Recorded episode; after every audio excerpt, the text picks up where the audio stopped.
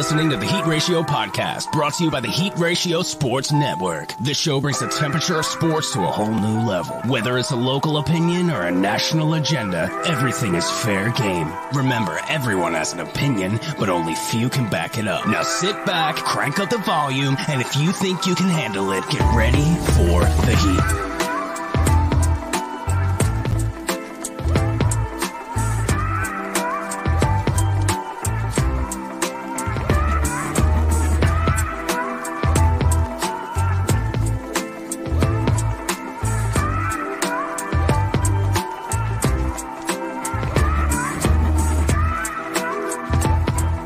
What is up, everybody? Heat Ratio Sports, episode 135. John Coker, Tony Jigsaw Cotillo, Mikey Googs. We got an action packed show again tonight. We're going to try to keep this on two hours, I hope, because we seem like we just get longer and longer every week. We had to cut that down, boys. We had to cut that down tonight. We got, we're going to talk about Eagles after a bye, or reinforcements are coming in, people coming off of injury, maybe a shorter leash for Carson Wentz. We shall see. Steelers 8 and 0, and the Seahawks get trounced. Uh, we're talking a little hybrid quarterback talk. What type of quarterback do you prefer? Murray or Tua or Allen or Herbert? Then we're going to talk about Mr. Tony La Russa and his drunk ass that needs to get an Uber. We're talking little big game memories. okay. Little big game memories. We're going to go back to 1991 NBA New Jersey for the Sixers. Giannis getting super max. What's in John CD racks and ending with a Wu Tang Clan anniversary. 27 years, showing our age once again. Boys, what is up, Mike? What's going on, buddy? It's been an interesting week. It really has. Uh, a lot of crazy stuff going on in the sports world, as usual. It was nice to not have to stress out about the Eagles on Sunday. The fact that they were on a bye, um, you know, gave us a little bit of time to reflect. I've spent the weekend watching old McNabb uh, videos on YouTube and highlights and – you know, I've come to the realization that, and I've said this before on previous episodes, that I just think was uh, was really hard on on him. And you know, I don't think we, we realized how good we had it under that leadership. Um, and not only just the leadership. I mean, Andy Reid wore out his last five years. I think he stayed five years too long. But the fact that we just had consistency, and now every week you don't know what you're going to get. You know, I did read that last piece from uh, from Mark from our boy Marcus, which was great.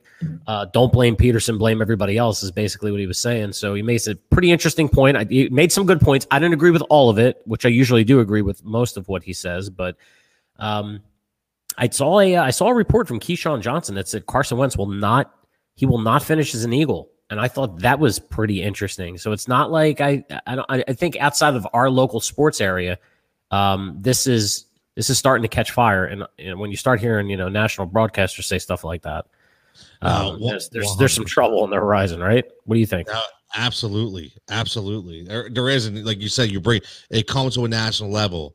Uh, Brett Favre the other day comes out, and now all of a sudden he wants to start talking about we should have kept Nick Foles and not Carr. So th- th- it's interesting that all these national pers- you know personifications are coming out, and we just can't hold it back. John, what's up, buddy? How's your week?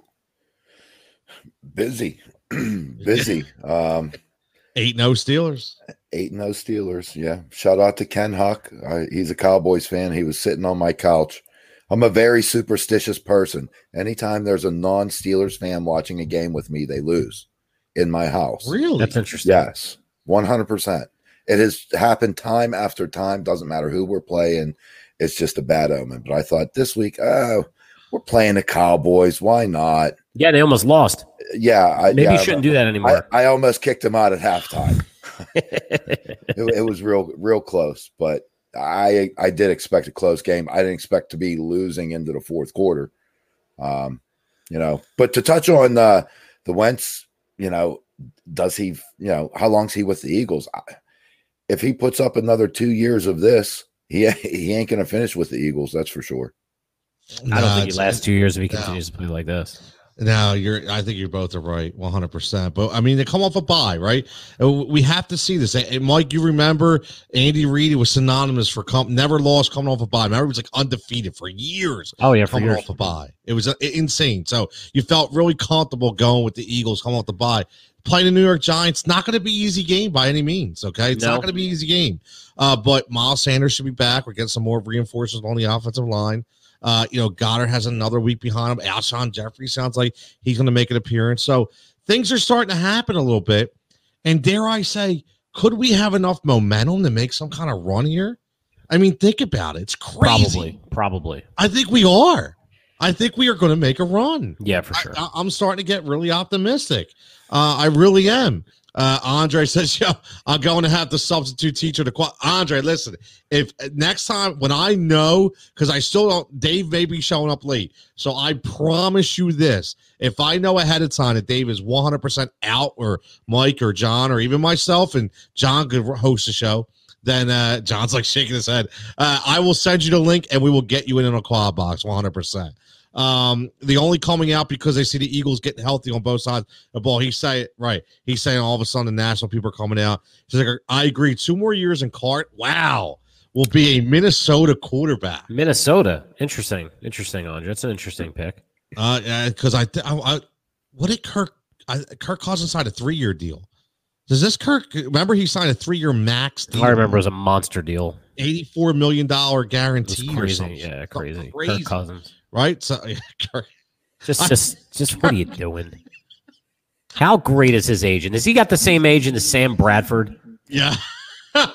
Sam Bradford's agent you, to man. me was better than Drew Rosenhaus, better than any agent. He was the best. I mean, he got what? Sam Bradford 300 million and he played like 3 games. Sammy Sleeves. Sam Bradford got Sam paid. Bradford. Paid. He got paid. I mean, literally, and he was he was banging out 12, 15, and 20 million dollar deals all day. Look, I I mean, I don't even know what he did that was so good too. It's crazy. richest scrub, richest scrub in the NFL. Yeah, yes, John, you are right. Richest scrub in the NFL. Now remember that Chip Kelly crap when we were trying to get um, Mariota and we are going to try to trade the farm for him, and they had like didn't he have like Fletcher Cox involved in that trade and all this stuff that we heard that never went through? And then his uh then when he announced his quarterback, I remember he picked Sam Bradford.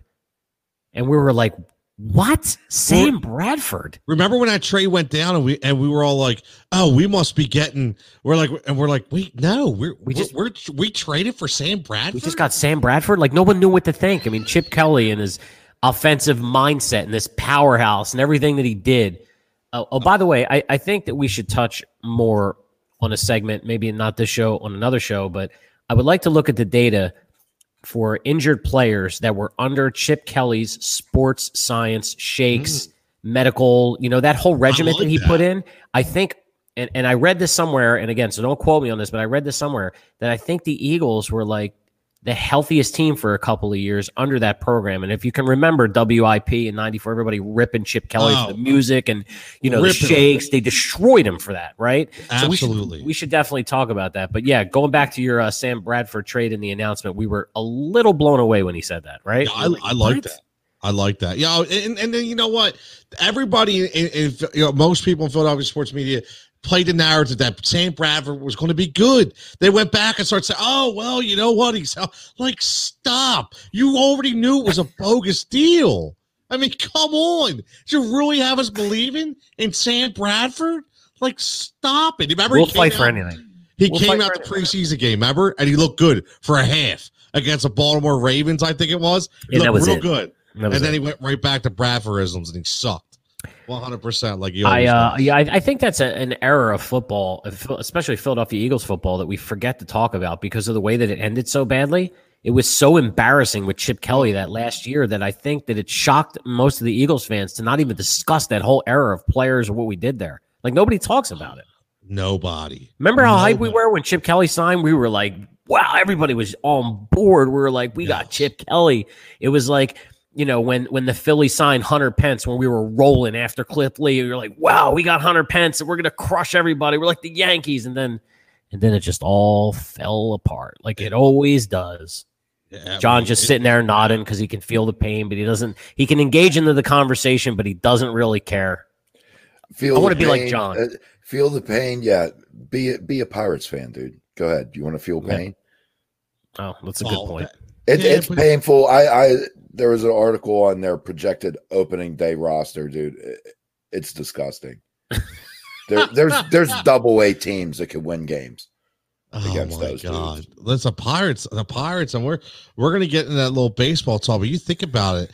I mean, you think about players that are synonymous to the Pittsburgh Pirate era, right? Like, think about that. Like, you name me two pitchers, and I know this might be easy for you, John, but two pitchers that in the last 30 years for Pittsburgh that were studs.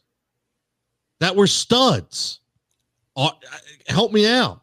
I have no like, idea. Was Uh, it Bob well- Walk? Well, I was going to say Bob Walk because that's the only person I really know. But he was like, that's from like 1985, right? I was thinking, should I say Bob Walker? Is that just too? is that too much? Walk. dude, That's Bob all I remember is Bob Walk. they they all leave before they become studs. You Oh, look at Charlie What- Morton, Gerrit Cole, Doug Drabek, Drew Yeah, Smiley. Drabek. Doug Dra- Smiley was Drabek, was Drabek, decent. Drabek. Yeah, Doug Charlie Drabek. Morton. Charlie Morton. Do you um did, was Bob Walk on the Pirates before or after the Phillies?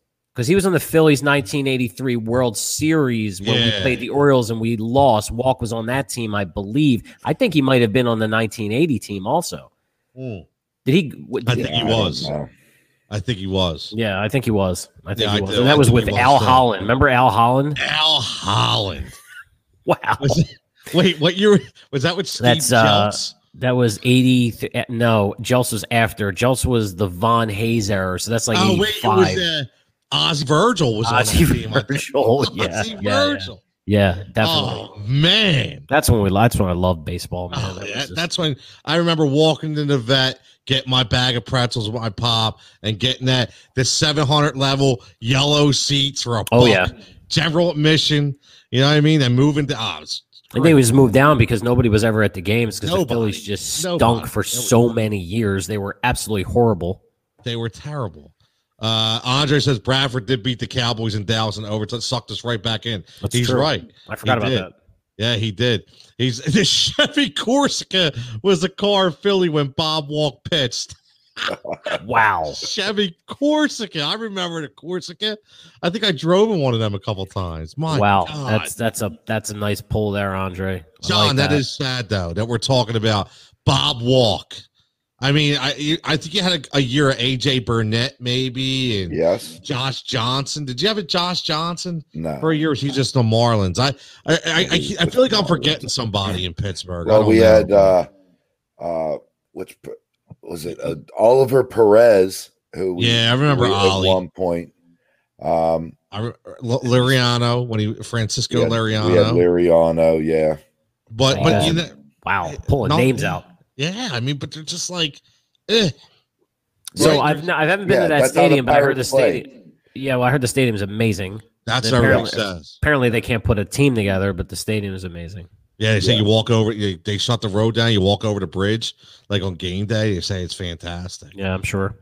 absolutely fantastic. But you know, getting back to football and seeing what happened with Pittsburgh and Dallas, and even though you know, listen, I know Pittsburgh won, uh, but seeing Dallas try to play a little bit. Which listen, you got to get. Say what you want, hate Mike McCarthy, kill Mike McCarthy, whatever the hell you want to say. Listen, Mike, that that's coaching. That's coaching. You, you. I mean, this is what we talk about with the Eagles. Everybody complains about injuries, give the narrative, make the excuse for Doug Pederson. Mike McCarthy went up against a seven and zero team with a stiff at quarterback. Okay, a, a team that's not been playing here. Every narrative in a book about how they've disrespected the coach or talking in the locker room. He almost won that game, right? Uh, yeah, almost won that game. That's right.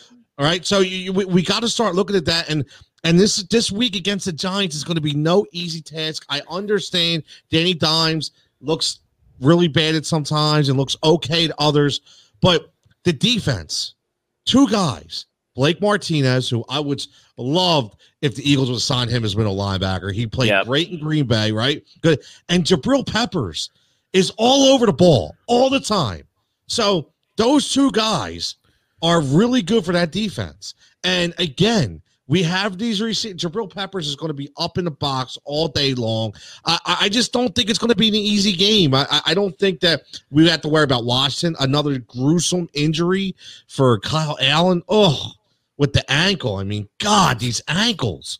Awful. Like, uh, Awful. yeah, like Poor I, kid. That's terrible. yeah, I mean, but it, have you ever seen this amount of ankle injuries? Like it's almost like they're they're all scarecrows. Like I, it's crazy. I, I, don't know what it is, man. I don't know Oh, what that, it is, but that, yeah, that turf at the uh what the new Meadowlands, whatever it's called now. I mean, we saw the first two weeks how many guys went down. You know, yeah, it's it's, it's all scary, these. It, I'm telling you, it's. I mean, I don't know how many of these happened on grass. I would say probably uh, very few, if any. But yeah, it's always you see the cleats get stick in that uh, you know that artificial surface. It's just not good, and it's getting worse. So we think we're making the turf better, but we're actually making it worse because it's like so good that it like our you know a normal human's joints can't handle it. Right. Right. Uh, it's just either way, it's just been a really weird year, and it's just a shame that you know that has happened. But I, you know, I, I don't put a lot of faith in Alex Smith. I mean, he threw for 300 yards and three picks. He is who he is. It's great to see him out there. I'll give him that. Great to see him out there. But, Another horrible injury. right, horrible. So Wonder I he was he on turf too? It's a good point, John. uh, I I can't remember. I'm if not he was. sure. I don't I think. remember. I don't. I don't think that was a, a turf thing. Didn't he just get a? I don't. I don't think so. I don't think it was like a cleat sticking. Was it? I forget how the.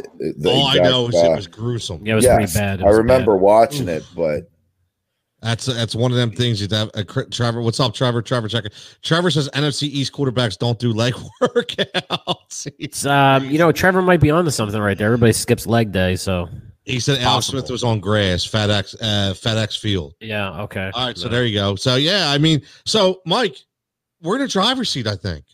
I mean, it's crazy, but the Eagles are in a driver's seat. That's got disaster written all over it. I- look, I, I, I look, I didn't want to even say what I said about the Dallas game, you know, and coming up into halftime, it looked like that we could possibly lose that game, which was crazy. I mean, they pulled away at the end; they did what they needed to do, uh, but that game was closer than the score showed. They played the Eagles, just tried to give him the game every chance they got, and what was the Eagles just they were in the driver's. They could have did whatever they wanted, but they just kept screwing up. Um, I don't know, man. I don't really have much confidence in any of these games anymore because just when you think that they're starting to get their act together, um, you know, Carson Wentz does some crazy stuff, and um, it, it just doesn't seem like that they have any kind of cohesiveness or or anything. I mean, it, it's so hard to say that they're going to come out and definitively win this game. I mean, yes, they should. You're right. Uh, the Giants really don't have anything to lose right now, and the Eagles maybe their mindset is we can make a run here, so they do have everything to lose. Because let's face it, guys, after this year, with the team being in the salary cap position that they're in, which is to me is inexcusable for Howie Roseman, the bean counter under Joe Banner, for him to them for them to even be in this situation, to me is preposterous. Number one, because he can't he can't draft, or maybe I mean maybe maybe we talked about that before, but that's not his strong suit. His strong suit's supposed to be salary cap management, and the team's getting old, man. So, and with Carson Wentz playing like not not the way that he should be playing, um, there's a lot of question marks after this year. So maybe you're right. Maybe they weren't sellers at the trade deadline because they thought that the NFC East is weak, and you know they could they could make a run. So, uh, point is, if they don't do something this year, it's going to be a long time before we see them flirt with the playoffs. I think. I I completely agree, John. What do you think? Are are we poised to make this run right now? And and if we do, let let me add this one in for you too.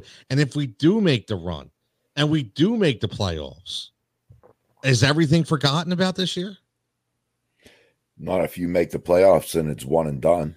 No, because it could be one stinker in the first game of the playoffs, and it doesn't matter if you went. It six was last two. year. It doesn't matter if you went six and two going in, and one and done is what tarnishes it. Look, there there's a tough road ahead. All right, Giants. It's their defense. Like their offense is not imposing. I'm not worried about that. The, the Eagles' defense should get a couple turnovers, no question to me. Um, you know, the Giants' defense, they've they're a lot better now than they were at the beginning of the year. But you know, let's say we win we win the Giants game. You're at Cleveland. Okay, that's that's going to be a tough one. It's an away game. Defense, you know, the the passing defense isn't all that great. Seattle, do you do you envision Wentz actually taking advantage of Seattle's passing defense? I I can't. And then you got Green Bay, Saints, Cardinals. Those are all. I mean, Tough you could games. go oh, you could go zero and four there, but then you close out with Dallas and Washington. You pick up those other two wins. So in reality, if you get the Giants and the Browns, you get the Cowboys and the in the Washington football team. You lose the other four. I'm not saying that you're going to lose the other four. I think you go you go one and three. I mean, so, not to rain on the parade, but I mean, those are some good teams there. No um, question. So no question. I mean, you, you're looking at a 500 record, but you win the division. All you need is a couple cards to fall right. And then what? And then what? That's the question. Mm-hmm. So you win the division, you sneak into the playoffs. What happens then? And I understand once you're in, you're in. Anything can happen. We've well, that's when, and that's when the cards need to fall right. That's that's what I'm saying. I don't care if it's a fluke play, whatever. I mean, uh, let's be real. When the Eagles won the Super Bowl, it was. I'm not saying that there was a much better team than this team, no question. no question. There was a lot better leadership, cohesiveness, drive, desire. I mean, uh, check all those boxes, no question. But you know they made things fall right for them so it's you know you, you got to do it again. You got to show that passion. It's not who's who's best through week eight. You know what i mean you look at how many teams go deep in the playoffs they hit that stride in the first second week of december and just start hitting the groove and those are the teams you got to worry about not the teams that go one and two you know one and two leading in i don't care if you're the baltimore ravens if you're one and two going into the playoffs that's not uh, a, a good situation to be in. No, not at all. And you you hit some on some really good points, and I agree with you 100. percent They really could go 0 and 4 during that stretch, and then you're counting on, you know, picking up wins over these scrap bum teams that are left in the NFC East. I mean, what's the point of all of this? You know, again, they could make a run, and they have no choice but to do this for sure. But if it ends up the way we all feel like it's going to end up, and they wind up just hurting their draft capital, it's just like you know is that it? I mean, what happens now? I mean, there's so many questions going into the offseason in the event that the season was over tomorrow. Does Howie Roseman still have a job? Why? Yeah. How come nobody's talking about Jim Schwartz because he saved the day a couple of days? That guy's a stiff. It, does he still staying around? Is Jake Elliott still the kicker? I mean, but, but we go on and on and on about this team. It's just full of garbage and holes. Look, I want I want to get into that, but I'll, here here's my thing. You say, uh, you and I know you love Schwartz, John. I know you love yeah. him. I know that your buddy. You, That's Coach you, you say you say you say make the playoffs and then what? I mean, all right, and you know you talk about draft picks. The division's so bad. I mean, how mm. bad can you? You know, you're going to tank for a draft pick. What's the difference if they don't win the division, don't make the playoffs? What their record is? Where are you going to be picking? 10, 11, 12 versus 22? Yeah. I mean, is how much of a difference is that going to make with the way that the Eagles with how Howie drafting? Probably not much. So it's a good point. So, it really doesn't. So you would, so you would rather you would rather not make the playoffs and get that pick around, let's say eleven or twelve, and not make the playoffs than make the playoffs with a shot. Yeah, get pick twenty two. I would want to take a run, but it's just to see the way the team is built. Though you just it's hard to be optimistic. You know, it's just it's just hard. you just see some of these killer teams that are out there right now, and you're just like, can these guys really compete?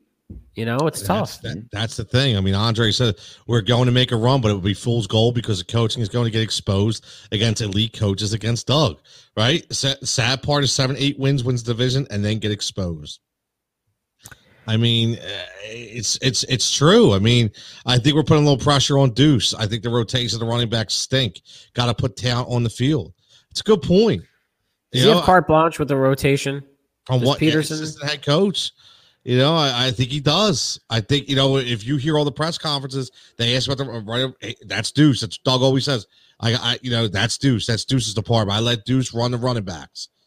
Okay, so, but like let's say for instance you're running a company and you're the CEO and someone's asking you about something. Are you just going to turn around and deflect the question and say, "Well, you know what? The the department manager handles that, so you're going to have to ask them that question." I mean, we are talking about Doug, stop though, with, We're talking about Doug though. Yeah, but that's ridiculous, man. He's just. Well, I, have heard him say that, Tone. You're right. I keep forgetting. oh, that's Duce's. Uh, what what is that? Yeah, but oh. but to your point though, is kind of right when you think about it. So if Doug's calling a play, right? He doesn't know who to run about. So at the end of the day, he that's like, a great point, right? So he's got to know who's going to be in there. Exactly.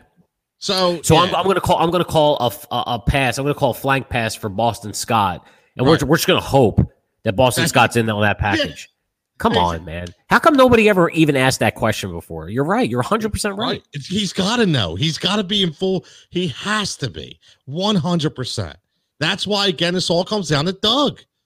I, it, it, all comes down to Doug again. I'm sorry. Comes down. Andre brings up a good point. Nobody puts pressure on Duce. He's been sitting in the back. Uh, you know, he's done a good job. You know, he's questionable sometimes, but he's done an overall good job. He car- he was he was one of the uh, few carryovers, I guess, from the Chip Kelly era. You know, yep. I mean, he's definitely loved in town. Everybody respects him, but it always seems like the dude gets a pass and the spotlight's not on him ever. Yeah, I, I, I th- you know, I, I think it's because everybody kind of questions about how much rein and how much pull he really has. Uh, you know, you, you, everything you see about him. I mean, you think about it when these guys come in, they play for, really well. I mean, you know, Boston Scott, who's uh, the guy plays pretty well when he comes in. Yeah, for sure. Right. So uh, it, it's so Duce must have them prepared. The problem though is I just it, it's it comes down to play calling again. This comes down to play calling, and it's it's very vanilla. And you know, I, I said this today earlier. You know, I was on a daily ticket, and I'm I'm talking to Brace, and I'm like, listen, I what I don't understand is like I'm I'm watching all the. It was a great day that, like you said, Mike, no, stress the Eagles. No? Let's just watch the NFL play out. And I'm watching. I'm watching guys like Josh Allen. I'm watching Justin Herbert. I'm watching Tua. I'm watching Kyler Murray. I'm watching G- Garrett Gilbert for Christ's sake making plays. I'm watching teams that are completely dismantled, having injuries as well, losing offensive linemen, losing defensive linemen, losing receivers. But somehow, some way, they still find a way to look good and we just suck. So and that was I, us in 2017. That was right, us. Exactly. Next man up, right? Well, what, what happened? I'm glad you brought that up because that's what I want to ask all these Eagle fans because I am an Eagle fan. Okay, that's why I'm so passionate. But at the end of the day, all the people on Twitter that want to come out, all the Twitter trolls. Let me ask you something. What happened to next man up? Uh, in 2017, it was all good to say, "Oh, next man up." You know why? Because it worked. Now it's not working. So nobody wants to talk. Now they want to play the narrative of, "Oh, it's a, so many injuries. We have so many injuries." God, I love when I hear that. Right? That's the best. What, right? Stop it. Stop it. Come on, you you weren't talking that game in 2017. Okay, you you have to be as a head coach. You have to prepare your team to to, to be able to play every single week. So that brings me to the next question: is the leash, John, I'll go to you first. Is the leash after the bye shorter for Carson Wentz? I don't think so. I don't no? think they uh, no, I don't think so. I don't think they have a better option at quarterback. I mean, is the bottom line. Jalen Hurts, you're not going to bring in a rookie. I'm not a Jalen Hurts believer. All right. I wasn't from the get-go. I'm not even talking about his the draft capital spent to get him. I didn't feel that he would be a good NFL quarterback. You want to send a message for one game if you're on a losing streak, so be it. But he is he is not the answer, and I think Carson knows that his job is safe. Like I, I unless they have a losing streak, Jalen Hurts comes in and ends up winning two games in a row. Okay, that's a different story, a la Tom Brady, Drew Bledsoe, or something along those lines. But I think it, it's Wentz's job.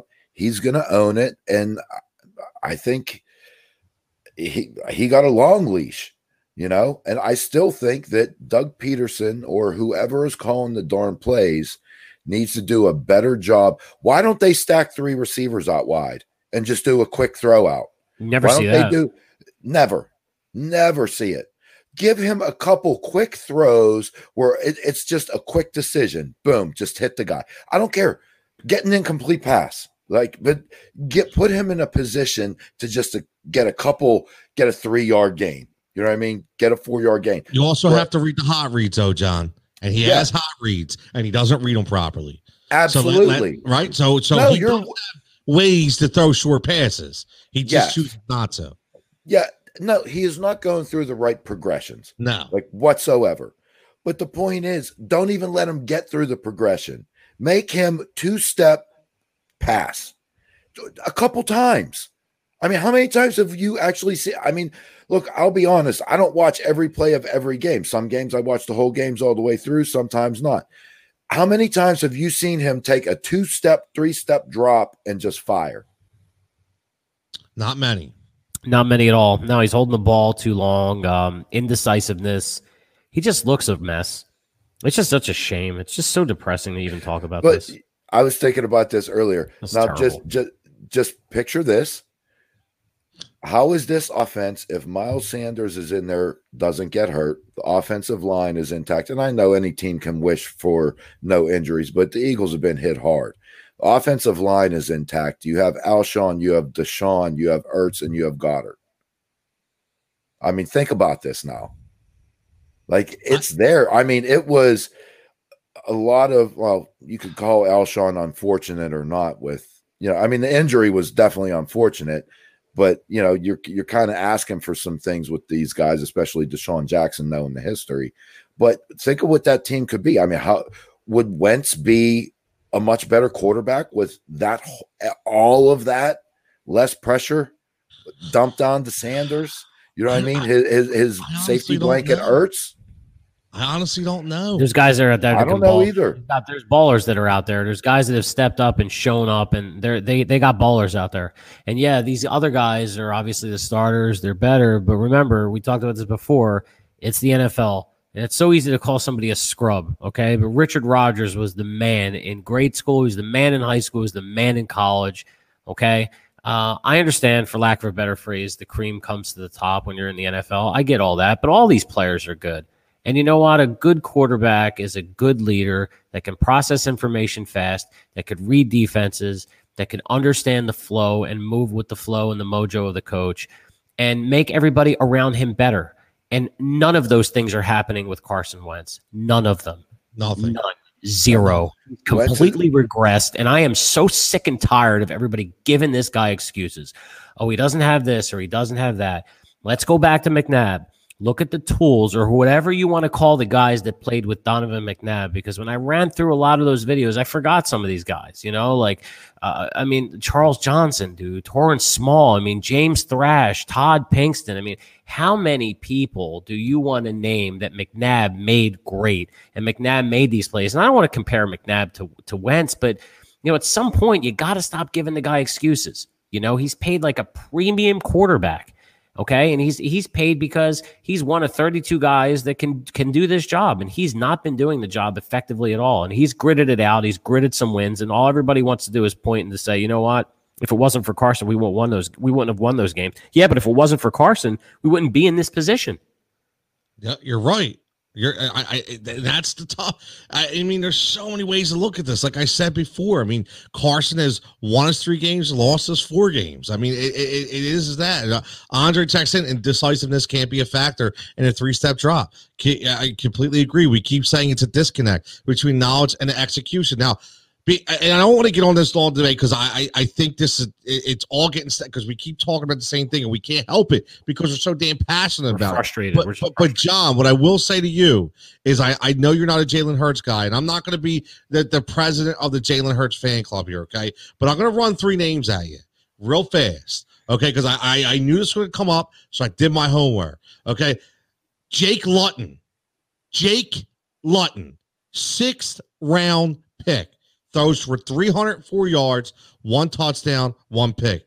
Drew Lock, second round pick, throws for 313 yards, two touchdowns, and a pick.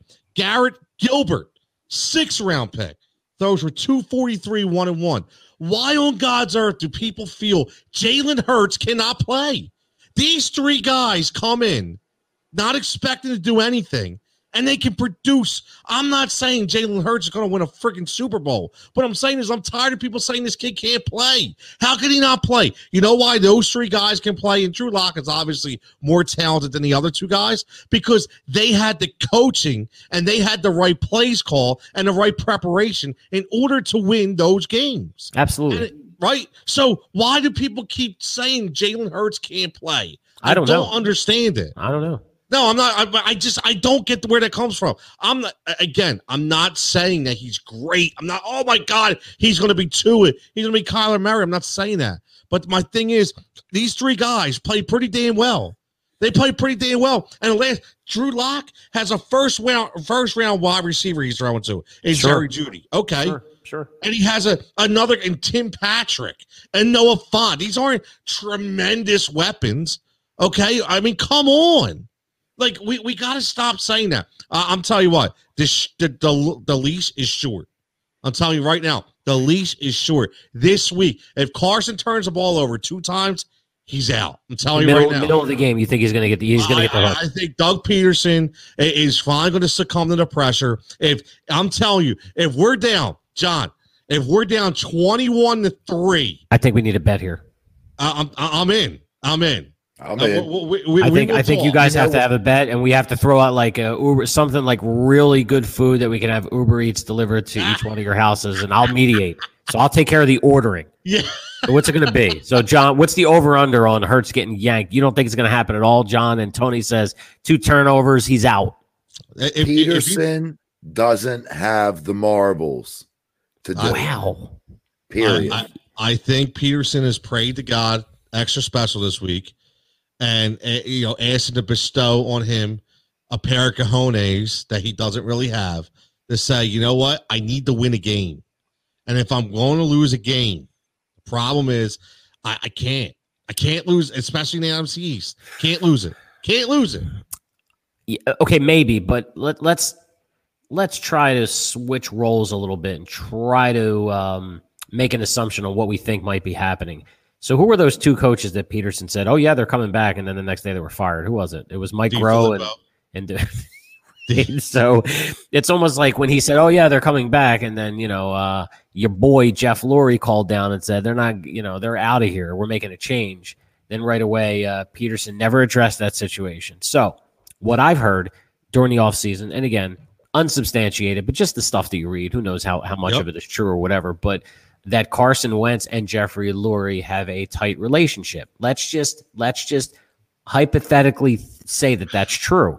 Okay, Um, you know, will will Pederson be afraid of catching flack if he benches Wentz and destroys his confidence even more? Because I'm going to tell you something right now. See Wentz mentally, we know he's fragile, not physically. I, I, dude I, is tough as nails. You know what I mean? He's he's tough, dude. Anybody that could play like that, come back from that kind of injury, you'd never question his heart. But mentally, it looks like he's fragile. Maybe it's just this year. I don't know. But if this dude gets benched for Jalen Hurts, and let's just say, okay, since we're playing, uh, we're playing imagination. Let's just say you're right, Tone. Let's just say he goes in and he balls out and he throws for a couple of touchdowns and he wins the game. What what happens then? Uh, that, that's that's my listen. That's the problem. But unfortunately, you know, I said that before. I I, I really feel like if Jalen Hurts goes into the game, that he doesn't come back out. I think I do. I just I. I, I keep saying that, and I don't want to beat a dead drum. And we are going to move on in a minute. I just uh, listen. I, I sit there and I watch, and I know everybody's going to. I'm going to get flack for this, but I really don't care. I watch Russell Wilson. I watch. I watched Tua this week. I watched Kyler Murray. We all I see that. watched the evolution of these quarterbacks, these hybrid quarterbacks that can run all over the place. And and and I'm, when I mean run, we're not talking about Steve McNair run. We're talking about these guys are run. They're making people miss like ridiculously. Like remember that shake that McNabb had against Washington? Yeah, like did. that. Right. Uh, Okay. This is what the they're juke, doing the juke, yeah, the yeah, juke. It was exactly. Yeah, ridiculous, right? It was ridiculous. And and again, th- this is what I'm saying. So, I, you know, for me, in my opinion, because we've seen such a sta think about it, guys. It, uh, this offense has been a- abysmal at times. It's been so vanilla. It's when it makes you fall asleep. And all of a sudden, this shiny new toy comes in, and he and he, he gets a little energy, and before you know it, the sidelines getting energetic. The coaches are getting energetic. What ha- it's contagious, for sure. right? And so that, that again, maybe that could be the reason why Doug doesn't want to change. You, you've been saying that for a while now, and we, we all know that the that offense is built around the run pass option. It's an RPO based offense, right? So when you think about it, theoretically, a player of Hurts's caliber should be able to run that offense better. Um, I guess that's why they drafted him high. You know, I mean, they didn't draft him in the second round to just be this, you know, this uh, Taysom type of plug-in gadget player. I don't think, and I, maybe they're doing that just to sort of get him warmed up. But you're right, the guy can play, you know, and um, he he definitely can run that offense. I mean, Nick Foles ran a better RPO than Carson Wentz did, and he was a freaking statue. So Absolutely. if he comes in and gets a shot and he starts bowling, you might be right, Tone. That could be the end. And I, I think he can he can really play. I think it's just a matter of uh, salvaging what we have. And I think the Eagles were caught in a kind of a weird time. I know they gave Wentz a lot of money, but they sort of had to because of the timing, right? So, Yes. and they wound up getting him cheaper in terms of what they could have paid him if they would have compared his deal to someone else. And I forget who it was. So they had no choice but to sign him at that point. And you couldn't keep Foles as a starter because No. Foles as a starter was garbage. He was great coming in, but he was he was he wasn't a star. He's not starter material, or at least he wasn't anyway. So we know what we know that's why they made that decision. Looks like he's wearing a bulletproof vest on, a, Yeah, on the football field. a flak jacket. Yeah. Yeah, he's got a, he's got a flak jacket on. Come on, dude. Stop. Like, You're right, Tone. I think if if they get a shot at Jalen Hurts, the shiny new toy, and he starts running it, then you know it's it just doesn't bode well for Carson Wentz. Six, Uh, 17 turnovers Eagles have, and Wentz has 16 of them. Who's going to defend what I just said? Go ahead. Exactly. Defend what I just said. That's the problem. I, I, Andre, with maybe one of the comments, and I love this. Doug is the epitome of the phrase "even a garbage can get a steak if you hang around steakhouse long enough." Garbage I mean- can. I love it. Even a garbage can get a steak if you hang around the steakhouse long That's a enough. good point. That's a good Uh, point. Andre's oh, bringing the heat. It is great, man. Uh, it is great. Oh Lord, this the Trevor says this sounds like Dan Snyder or Robert Griffin. I, I don't So- know. Let's hope not. Andre says know. Carson is the Paul George of the NFL. Oh, Wow. Look at that. Wow. Andre coming in hot. Trevor says Jalen Hurts balls out, gets on the phone, and order your Hurts jersey now. See, he, I, I, I'm telling you, that's that's what they're Let me- that's what they're Let me ask of. you this. Yeah, Look, I'm. I'm not saying that he can't ball out. If he comes in in relief of Wentz in any given game and wins that game and Right. gets to start the next week and doesn't give it up, absolutely, that is absolutely possible. But if I'm a good head coach and I'm even thinking that that's in the realm of possibilities, am I? How many pass attempts does Jalen Hurts have on the year? Do I not just bring in Jalen Hurts for a freaking series every game if I think that I'm going to trust him with running the offense if I got to yank my starter? Why do you not run him for a, a series in I any agree. given game? I well, agree that's why you. I don't think he's getting yanked. Either that or Pederson's a complete idiot. John. So pick one. Pick John, either let me one. ask you this before we move on. I got to ask you this. You you you're a soccer coach, just like I am. Okay, and guess what? Just pretend that the kids that we coach are paid players. Okay, and you pay your goalie X amount of money because he had he's number one on potential, but number two, you know he can be really good. You you continually lose game after game because he's giving up three and four goals and you got another kid sitting on the bench that you brought in from another program that's kind of like you see it in him, but you're really not sure. You know, but you know if he goes in that he may never come out. You're not making that change. You're going to keep giving up four goals a game. You know you're going to make that I, change. yes, I will make the change, but I will make it for a half. And the following week, my starting goalie is still the starting goalie, but I will give him exposure before I turn the reins over to him. So it's a little bit different in soccer where you have complete no, halves. I get but it. But yeah, so yes, you give him a shot, but no, the reins have not changed as to who my starter is. But you get you let you get a feel for what this guy can do, and a goalie's a little different than uh, and I get I get the uh, anecdotal there. Yeah, I'm but just. Yeah, it's- I'm just It- trying. it's not to- just it's not just how he is and the athlete he is, but it's like don't just put him in there on four plays and have all four plays be run plays that you know that are happening. Give him a pass attempt. Give him a series. Like, don't punish Wentz. Just say, "Yo," just like back back years ago when uh, when the Wildcat was like new. It's like you run the Wildcat for like a series or whatever. You you throw it in there more than just, "Oh, I'm I'm gonna I'm gonna bring Hurts in. I'm gonna run the ball." No, you're right. But what if what if he just can? And that would be the logical way to handle it. But what if he just continues to keep playing the way he's been playing?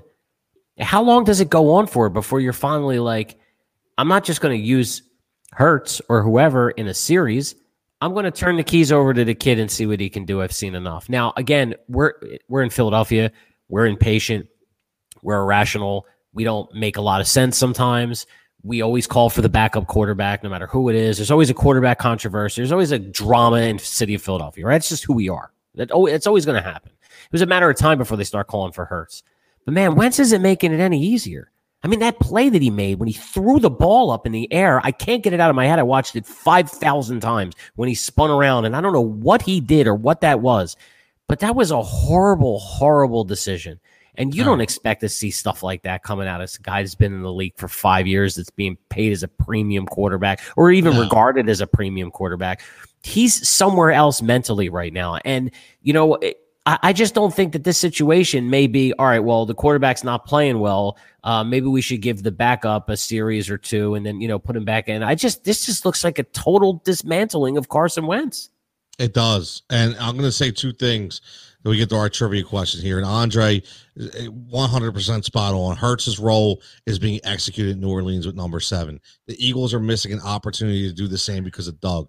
That's all I'm going to say about Hertz. 100% completely, completely agree. The last thing I'm going to say, and this again goes against the narrative that I hear on this, this goes on national networks as well as local networks. And everybody talks about, hey, well, you know, did you see Russell Wilson just throw the ball up? Hey, you know, when Aaron Rodgers just throws the ball, everybody says, oh, you know, they just talking off the, it's okay. Let me just say something. Again, Aaron Rodgers has won something. Russell Wilson has won. Stop comparing Carson Wentz to Aaron Rodgers and Russell Wilson. We we we have to stop that correlation. It right now it's not the same. You can't base on what these prestigious quarterbacks are doing compared to what Carson Wentz is doing. Just can't do it. It just doesn't have it doesn't have the same context. It doesn't make the same sense. Okay? So It just compare 'em. doesn't. Compare him to Jared Goff. There you go. And I hate Jared Goff. He stinks. I'm not, a, I'm not a Goff fan at all. He looks like, blows. who's that actor out of LA? Looks just like Jared Goff. God, ruh. Oh, well, I know who you're talking you know what I'm about. talking about. right? He's super popular. I just can't Yeah, remember who he is. He looks just like him. Every time I see his stupid face, I think Yeah, of Jared Goff. Jared Goff, dude. You could take Stop. a hike, steal money. Just stop. Another one. Let's get to the Eagles trivia question for this week.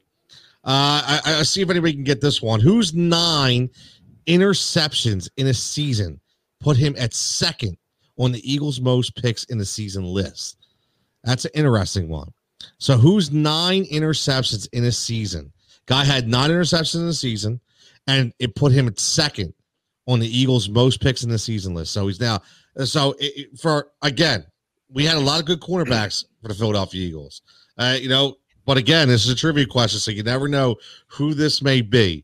So again, somebody checking in, give us an answer. We'll hold ours for later. But again, who's not interception in the season? God damn it, Trevor. God, Trevor gets it right off the bat. He's Boom. Asante Samuel. And he's not even a damn Philadelphia fan. I hope you didn't Google that. That that was pretty fast. I, I give it. Trevor Trevor could pull some out, dude. If it was somebody else on twi- on uh, Twitch or something, but nah, Trevor got it, man. That's good. That's a really good pull, man. And by the way, it was Ryan Gosling. It looks like uh, oh Jared yes, Goff. Ryan Gosling. Ryan Gosling. You're right. That, that- dude, I can't believe hey, Trevor this week. And, and- and John, who was it a couple weeks ago? Was uh Uh, Lynch, Bob yeah. Lynch, or yeah. Yep. All of a sudden, I was like, what? Where did? Wow, Trevor, good pull, bro. Good pull. I, Nice I'll tell you what. For my money, Asante Samuel, one of my favorite players ever for the Eagles. I love Asante Samuel. I, I know he didn't want to tackle, but I didn't care. I just I just liked his persona. Well, I he brought an it. attitude. He brought Yeah, an I attitude. loved it. He brought that New England, right?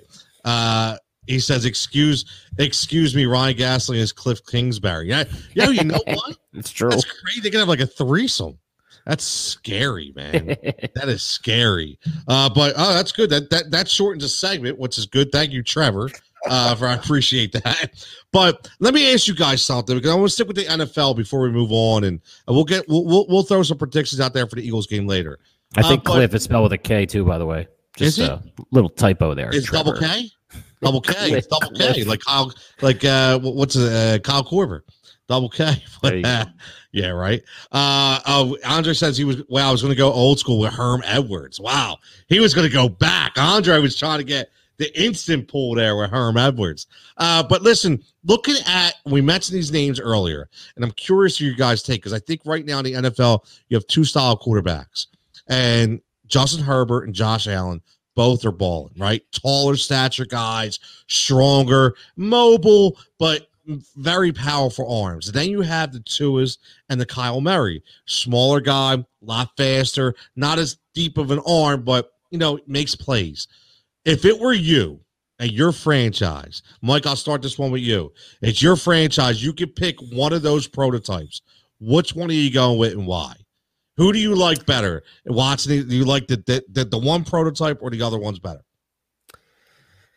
It's a tough one, man. It's it's not an it's not an easy question to answer. Um, but it, it, I mean, and you've been you've been hammering this point now for weeks. It just seems like the NFL is moving more towards that hybrid type of quarterback. And when they tried to do it before, I don't know if it wasn't the NFL wasn't ready for it or if the athletes weren't ready for it. I don't know maybe it was a combination of both because it seems like every couple of years that's what the trend is, right? They get away from the pocket passers and the statues that we like to call them, and they move into this hybrid approach. Well, now I think since uh, Mahomes basically redefined the quarterback position. Great. Everybody point. wants to find the next Patrick Mahomes. Yep. So this is which way they're going. I mean, Tua is a really exciting player for me, man, and I would certainly have to lean on that side because the, the, the upside of this guy is absolutely tremendous. I mean, it's just unbelievable when you see this kid play, and um, you know, it looks like he's completely over that injury. Um, and the Dolphins are going to be a team that I had said during a previous episode that, you know, by the end of the year, you're probably not going to want to play them because they just keep getting better and better and better. Great head coach. Great Love head coach. Brian Flores. Yeah. That Tua was 20 or 28. I mean, you, uh, listen, man, we can say I mean, whatever, 20 or 28. Want, that's not, that's, that's, that's not too shabby. Yeah. For all, for all the people out there said he couldn't throw, Guy wasn't accurate. He's not a good passer. Or see, this is why I hate when people talk. Sometimes let the kid play. And, you know, let let it let it go and see what happens. And listen, he's proven no wrong. Man. That took a lot of guts to to pull uh, Fitz Magic out, especially when he was hot. But we all know what Fitz Magic is, right? He's Fitz magic just as he gets super streaky and uh, you know then he then he loses five games right but everybody's like oh you're pulling him out he's doing great they knew it they knew to get this kid to start playing and uh, Tua it looks like he's everything is advertised yeah you're right Mike I, I don't know it's a good point because it's almost like you know, when you look back that they do, they did, they try to do this before with the Robert, the RG threes, right? Uh, you know, we, we remember that, but it, it, just was a different league then, like you said, complete. I mean, I don't ever remember, probably in the past three or four years, that rookies at every position have played so much. You know, we are you are very dependent on the draft of the NFL franchise. If your picks do not play, you will not going to win. Simple as that. And we're seeing that play out more and more and more. Now, is it because the players are more prepared coming from college and NFL, or is it what I think is because you're playing more of a college style offense and a college style game inside the NFL now because of these new new coaches? I mean, you got you know whether it be Kingsbury, whether it be McDreamy out there in LA, right? I mean, you're talking about these young coaches coming in playing this up top up, tempo style football. So and it, it just plays into the hands of all these young guys. It really does. John, what do you think? I mean, you're, you're looking at a franchise at Big Ben play, he's one leg out the door. So if you had a chance to, to, to replace Big Ben, what what style quarterback you going after? Are you going after the Herbert Allen type or the Murray Tua type? What do you think? See, I, I almost don't see those as the two opposite sides. No. I mean, in reality, I want a quarterback. I number one, I need a smart quarterback. I don't care if you're big or tall. I'm going to see you're smart, how you read defenses. Look, what I want in a quarterback is escapability. I don't need you to run for 50 yards. Look, we know that Mahomes is one of the best. I don't care about his running ability. It is him reading a defense, his athletic ability, but it, it's all because of how he reads the defense and what he does. His athletic ability makes him elite on top of his his smartness of the sport. So I want a guy that's smart. Number one, I don't care if you're taking off for long runs, but I want you to be smart enough to look for the open guy, make your reads, and if it's not there and you see a lane, be able to take that 15 yards. So I mean, I, I don't really, I didn't really answer your question a no, side. Okay. Like, and and I will say, I don't know what the longevity is of some of these quarterbacks. All right, I don't see Josh Allen. Look, he's having a great year, and he may be a a very good quarterback for years to come but I don't believe that his body is going to be able to take the punishment if he continues to rush for nine touch. I mean, look at Cam Newton. Cam Newton was the same. What is he now? He's beat up because That's he took different. a ton. you could say it's different. He's That's beat different. up, and now he is relying on his passing ability. Look, um, what's his face? Uh, Josh Allen is Josh Allen is not an accurate passer. He still isn't. I'm sticking to that, and so he needs to develop his passing game to have longevity in the league. And some of these guys that you know do a lot of running but aren't good passers, I don't. You know, look, go sign them for that contract after their rookie year. But I think a lot of teams will make a big mistakes.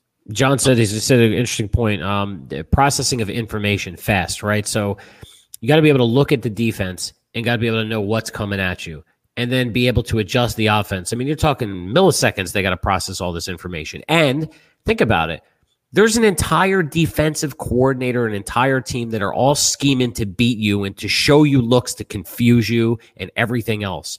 So you have to the, the amount of information these guys not only have to remember but process on the fly is unbelievable. And Mahomes, because just like you said, John, not only does he have all that, but then he's got this insane physical ability to do things that not many other, not many players can do. On top of that, which makes him the ultimate weapon. And I believe Tua is a lot like that, cut in that, uh, cut in that mold. Which is why, watch, which is why I said to it. But that's what everybody wants right now. So I agree with John 100. percent It all starts with the brain power, no question about it. Trevor says, "Am I lean that I like a pocket passer that can scramble when necessary, like that kid Kyle Trask kid?" No, he's old Florida. school. You're just old school, man. It's everybody wants that. We all want that, but Just, just don't don't watch Philip Rivers falling down trying to tackle Oh, someone. That's gonna. Philip Rivers is a Hall of Famer. He can do whatever he know, wants. But that dude, we gotta play that meme over and over again. Uh, Andre says exactly what you just said, Mike, and same thing with you, John. Mahomes sounds like a, enough credit for manipulating the defense before the snap, which leads to open lanes and blown coverages. I agree with John on this. Uh, yeah, I, I, again because you know why, Andre, you know what football is. That's a, a lot of people don't know football. A lot of people don't realize how important that position is.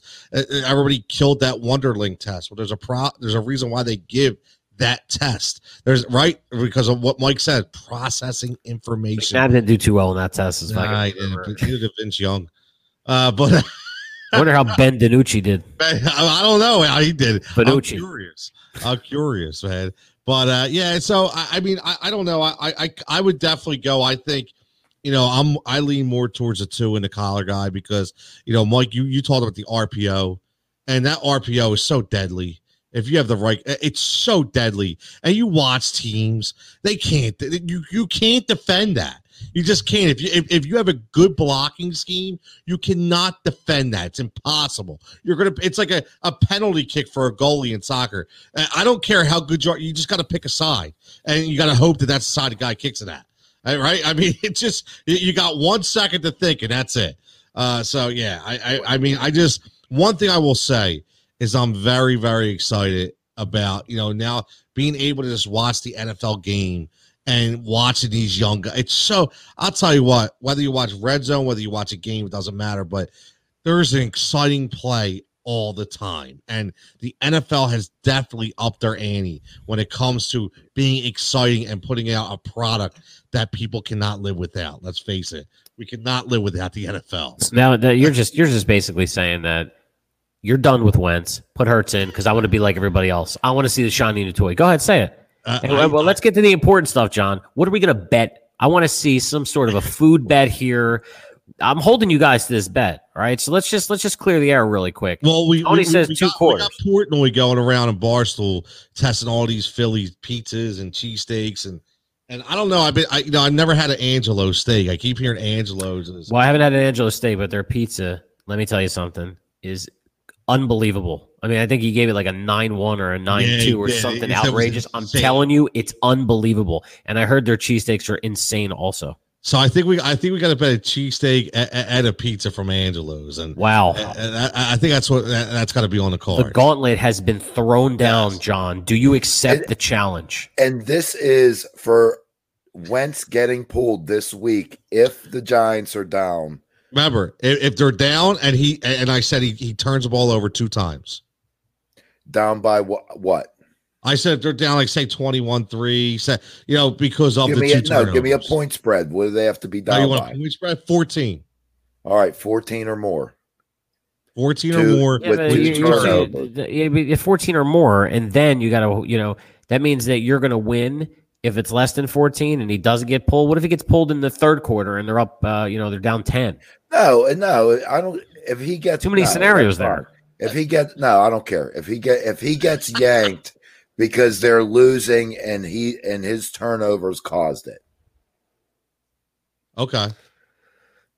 Okay. I I, mean, mean- that's fair. That's fair, right? I mean, Yeah. they're, so gonna, they're, they're gonna lead. I mean, those turnovers are gonna lead the points. I mean, it's as simple as that. that's going to run you about 25 bucks for the pizza and the, and the cheesesteak. So All it's good, I. I, I just want to have a meal in public with Tony. You know what I mean? I That's know. all. Yeah, it's, uh, that's good, man. Like, I'm- do, I'm- do I really lose? I mean, Mikey, you come, you ain't, you can't come with us. I, I would love to, but uh, you can. You know what? You guys can. Uh, I can. I can uh, video in and I can watch you eat it We'll zoom. yeah, that would We'll suck zoom. majorly because those, that food is amazing. yeah, we'll have a Zoom meeting. There we That's go. all. We'll have a Zoom meeting at Angelo's. That's a, that's the way it's going to go. One hundred percent. So let's let, let, let let's flip this from basketball. I, first, I want to talk about a little basketball from football, and the reason why is it just uh, I'm just going to make it short on this. But the Sixers unveiled their new jerseys today, their new city jerseys, which has Boathouse Row in the background, and for some reason they got trashed. I don't understand it. I think they were hot as hell. Loved them. I really liked how they came out. Even they had a they, they have a Sonic TTP kind of in the that you could try to make out like people say they seen God up in the clouds. It's like same kind of thing, right? But I thought they were hot, man. Yeah, I and- like and- it too. Right, yeah, right. I mean, and my question is, were were people dogging it just because it was Ben Simmons? Like, do you think if Joel Embiid came out wearing it, that it wouldn't get as much flack, but because it was Ben, I mean, they got killed for it. Like, literally got killed. I, I was really surprised. I, I, I do. I, I, really like the jersey. I can't wait to see him wear it. Uh, and I was really surprised. So, you know, speaking on that, I just want to real quick to get a quick consensus, and I know Andre will like this, but you know, you, you hear so many things, and I'm still on record as saying I know Andre disagrees with me, but I still say Ben Simmons will not be part of this team in December. I, I still think he is gone. Just my opinion. Just, just my opinion. Um, no, no substance, no resources, no sources, no nothing. But that being said, say it's not, and Andre's right. Does Tobias Harris, Joel Embiid, and Ben Simmons is that enough with Doc Rivers to get you a ring? I don't think it is. You already know the answer to that.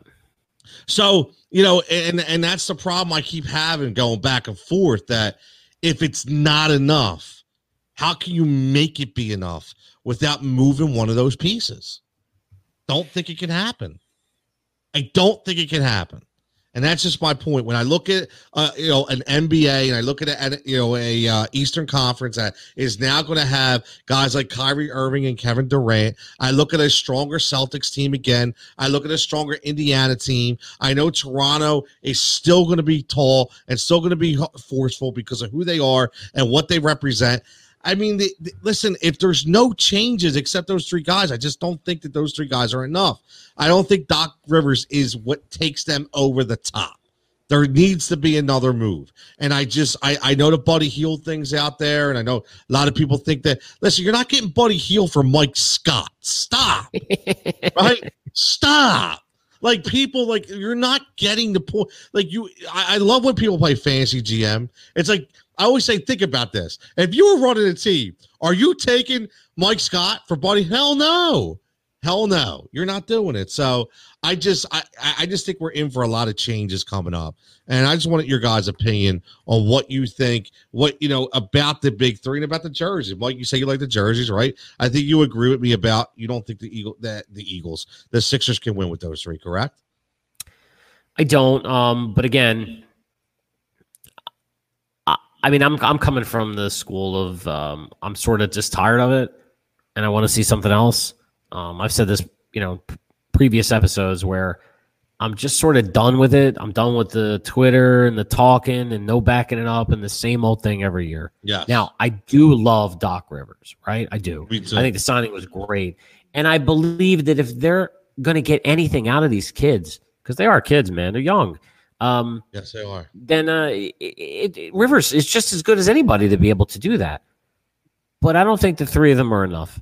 You know, um, and again, you know, when you start talking about the possible free agents that they can bring in here, when you look at the list, man, people that's out, the people that are out there right now, I don't see anybody out there that I would say we have to go and run and get because I don't think there's any difference makers that are out there.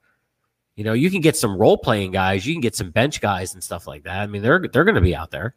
But you know, when you're looking at Belinelli, he's a he's a it's a retread. We had him before. Not that he's not good, but he's a oh. retread. I mean, you know, we're talking about Ruben Amaro as a retread. I can't stand retreads. Solomon Hill, okay, maybe. Kyle right. Korver. How is Kyle Korver still playing. How old is this kid? Guy. Just, it's just that Kyle Korver's a guy you pick up on a, a bogus contract at the trade deadline. I mean, come on. You know what I mean? Stop it. They're they're not useful. I'm sorry. They're, they're not they're, useful. They're, they're not useful. They're not going to help us, bro. I mean, Austin Rivers isn't going to help us. It's just not. It's if you want to go and you make these these these uh, trades or, or these acquisitions great, but it's going to come down to the nucleus. And do, the, do I think those three are enough? No. And you're probably going to have to move one of them in order to get better. And um, I don't think they're going to be able. I don't think they're going to do that. I don't think Doc Rivers comes here knowing that he's going to trade one of those three. He wants to probably work with them. I think he. I think he does come here knowing he's going to trade one of them. Yeah, you said you you th- you said last episode when we spoke last week. You said that you think he came in here thinking that Simmons was um, not going to be here, right? I, I, think he really feels though. I, I listen. I I think as much as P. See, here's a difference. A lot of people think, and, and I, again, this is just again, this is just Jigsaw's own judgment, okay? But I feel like Doc walked into that room, and everybody thinks that the owners want to hear that any coach coming in was going to say, I want to work with these two guys. I think the opposite. I think Doc came in straight up and said, listen, these two guys can't play together. I'm telling you that right now. What we need to do is we need to move one of these guys to get somebody else here that will translate into a winning formula to guarantee you guys a championship. And again, I keep asking the same question. Andre says, uh, of course, he's Sixers will make a few moves to other teams. Andre's connected. Okay, I can tell you that right now. Andre is connected. And he says, but it's tough. They really don't want to lose Ben. I listen, whether they really don't or not is irrelevant to me. I think they ultimately will because I asked the same question and I'll say it again. Whether it's James Harden, whether it's Devin Booker, or whether it's Bradley Beal, if you replace any three of those guys with Ben Simmons, you are a better team, bar none, bar none. And then if you bring guys like Mike just said, you want to bring in Belinelli or you want to bring whatever, that's fine. They're bench guys. But we're talking about these guys coming in to actually play a role. That's not going to happen. Any single one, that's a score that you don't have. It's a score. You don't just throw 30 points into a team a night and not win. It's uh, right. And, and you you make the listen, here's my point. Joel Embiid can be the best player, the best big man in the NBA. Number one, his conditioning has to get better. Number two, his role within the game has to get better. And I think we all know that. But one thing's for sure you cannot get better as a team when Joel gets the ball, gets double team, and has nobody to pass the ball out to. Okay, he's not the, the, the way this team is set up. He pass out to Ben, who is then looking to pass again. No, you pass out to Devin Booker. You pass out to James Harden. You pass out to Bradley Beal. They're shooting the ball. Okay. And then if they're not going to shoot the ball, then that's when Tobias comes into play. So I think the element of this team with somebody else, it completely, the dynamic completely changes. And yeah, Mike, I think that's what Doc Rivers knows. I do. I, I think that's why Daryl Morey, Morey is here. I think Daryl Morey is here specifically for that because he has the experience. Think about this. If why is Daryl Morey here then? Why? He's not like seriously. I, I, listen. I know he sounds great. You know, I want to be here with all these guys. I want. Listen, Daryl Morey wants to win. He doesn't have a ring. Daryl Morey doesn't have a ring. Right? He wants a ring, which means again, do whatever he has to do to win. And I still think that is moving Ben Simmons. I do. I, I don't think you have any choice. I don't. What would it? What would it say if you want to move Ben Simmons? What are you expecting, realistically? You're what expect- do you want? You, you, you want to score. What's what's what's right? he what's he bring? What's Ben Simmons bring in trade equity? Well, that's the thing. It, it, you know, it, the thing is, when people have to realize is it's just not going to be Ben. It's not like you're just going to get James Harden straight up for Ben or Bradley Beal straight up for Ben. I mean, that just shows you the limitations of Ben. You're going to have to give up more draft capital, right? Draft capital. That's what's going to happen. It always comes down to draft capital, right? It always does, right? It always does. Uh, you know, Andre saying Dar- Daryl is really here to make a tough move that no one wants to make. That's my point. Andre, that that's my point. And again, I'm not. I've always said if I had to trade Ben Simmons or Joel, I would always trade Joel because I think his standard test of time is three to four years tops. Okay, because of his conditioning. But at the end of the day, if you can tell me that I can get a guy like a J- uh, James Harden, I get at 31 years old, he's old. Listen, man, your window is this big. If James Harden can come in here and average 36 for two years, you're winning a chip, dude. You're winning a chip with this. So what's it going to take? What's it going to take to get Harden? What best guess? I, I probably I was definitely gonna take Ben, right? So you'll throw Ben, and then you'll throw him some some Zhaire Smith and, pro, and probably a first round pick. God, I hate just hearing I- that right? name. Think about it. I mean, that's that's what's going. But but you know what? At the end of the day, who cares? It, it you know, it, and that's what I keep saying. We had a chance. Uh, we had a chance two year, three years ago to get Kawhi Leonard, and everybody said they weren't moving Ben or Joe to get him. And what did Kawhi do? He went to Toronto and did what? Won a friggin' ring. Why? Because he's that good. Same thing could happen here. Same thing could happen here. Yeah, So- but certainly they really didn't have too. I mean, they had role players in Toronto, right? But it was all Right. centered around Kawhi. I mean, it certainly could happen. it. I it's it's it's crazy. It's So, so you you think they brought Dar? Andre thinks they brought Daryl in just to be the scapegoat to make the trade that nobody wants to make. And you know what? That's that's probably that's not a bad theory. I never thought of that. remember he's a Hinkie guy. He is a Hinkie guy. At the end of the day, he's a Hinkie guy. And I'm a Hinkie guy. I, I mean, listen, in Houston, he he what did he do? He brought in CP3. He brought in Russell Westbrook. He brought in Paul George. He brought in all these. I mean, he was the guy to make the splash. He was the guy to make the trades. So he's gonna do something. That's for sure. He's isn't- doing he's, something. He's, he's here for a reason. Yes, he's here. He's here because he went. I'm telling you, he's with Doc. They talk. This guy was ready to retire. I keep saying he was ready to retire. Yeah, he was. right? So now, i i- what did he want? He wanted a ring, one hundred percent. Um, yeah. So listen, I, I just think something's happening. Who knows what it's going to be, but it's going to happen soon, and I think we're all going to be very shocked. But I think it's going to make sense. Now let's swing over to Major League Baseball real fast, and I think this is hilarious. I, I, I Here, can't here stop- it comes. I can't stop laughing. Okay, number one, how Tony La Russa still gets a manager's job is beyond me. I, I listen. God bless the guy. Okay, I, I've always liked La Russa, but he's a little over the hill, isn't he? I mean, come on, but whatever. But here's the story: Chicago White Sox manager uh, Tony La Russa has been charged with driving under the influence from a February arrest. According to court documents, La Russa was arrested in Arizona after he allegedly ran his car into a curb near a Phoenix area road. Reports also notes that La Russa was charged one day before the White Sox announced him as their new manager. I wonder what you think they they didn't know, did they? Uh, it says a white uh, spokesperson says the team was aware of the situation, but wouldn't comment further, citing that it was still an active case. So, this is what I have to ask. What's, and the, I, issue? I say, What's the issue here with this? the, the, the issue for me is you're you are a celebrity, right? Why are you driving? For Christ's sake, even in the W friggin' WE, Alberto Del Rio was driven up to the ring in, in an arena because he was a celebrity. Del Rio? right? Think about it. Oh, right? Why, John. Mike, why these guys driving? Yeah, he's a celebrity, Mike. Like, think He's a no, no, that's my point. My point is, even guys like Alberto Del Rio Ah. are getting driven up from the friggin' entrance to the WWE ring inside an arena because he's too big to I'm drive. gonna tell. I'm gonna tell you why. Why? I'm gonna tell you why. It's Because ego because thing. I, I'm just gonna say yeah. Because you're like, all right, well, um, I'm out, and you know, uh, we've all done this before, and you're out, and you know, you've you've had a couple of drinks, and you're probably like, oh, I'm okay to drive, and you know, hopefully, you have somebody that stops you and it takes the keys out of your hands because it always turns out to be a mess. Uh, and if you it, if you just you just think that you're okay, and you know, let's just try to put yourself in his position. I'm Tony La Russa. I just got a job.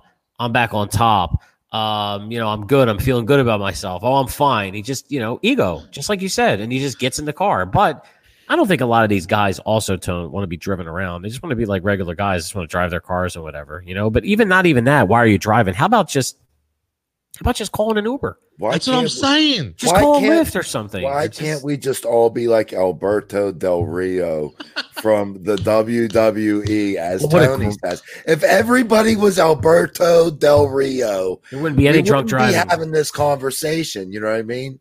John, do you know who Alberto Del Rio is? Really? Uh, you think I would make that comment if I did?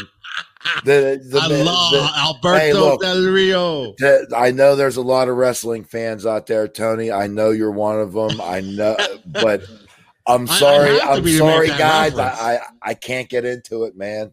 He's I just know. lucky he didn't kill somebody or himself. What if right? Exactly. Uh, it- absolutely. he drove up on a he drove up on a curb. He's like 109 years old. It probably wasn't alcohol. It was icy hot overdose. Uh, or Bengay. I don't know, but yeah, exactly. Like Tony La Russa is old, man.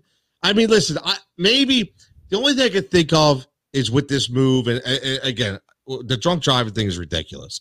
But for the Chicago White Sox, I think it's they have a really good young team. They have a really good pitching staff. They're young, they're ready to win, and they're hungry. So they figured, let's bring in the old vet, you know, Uncle Charlie, like Charlie Manuel, you know, in 2006 or five, or I forget when they they named him as as the uh, manager for the Phillies. But it's like, let's bring in the old vet, show these young guys how to play, Yeah, and stability. maybe get them ready, right? Stability. Yeah, Stability. absolutely. I mean, that, that that's that's one thing for sure. A retread. But but yeah, god damn it, Tony, get a goddamn Uber. He's all sauced up, driving get driving his car on top of curbs. He's all My banged up. What's the matter with this guy? We're- Unreal. In that picture of him, looked like he's just he just looks a mess, Yeah, he does. a He complete does. mess. He doesn't look. He was having a good time. Just thank God he's okay and he didn't kill himself or anybody else. Think about it, man. He had some teams in Oakland, boy. Oh. Oof. And Yeah, in St. Louis. The teams that yeah, and you know what? I gave us forget St. Louis. Was he with um?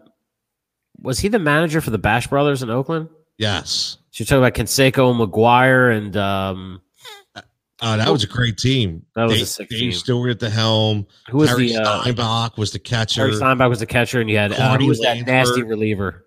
uh, Den- Dennis, Eckersley. Yep.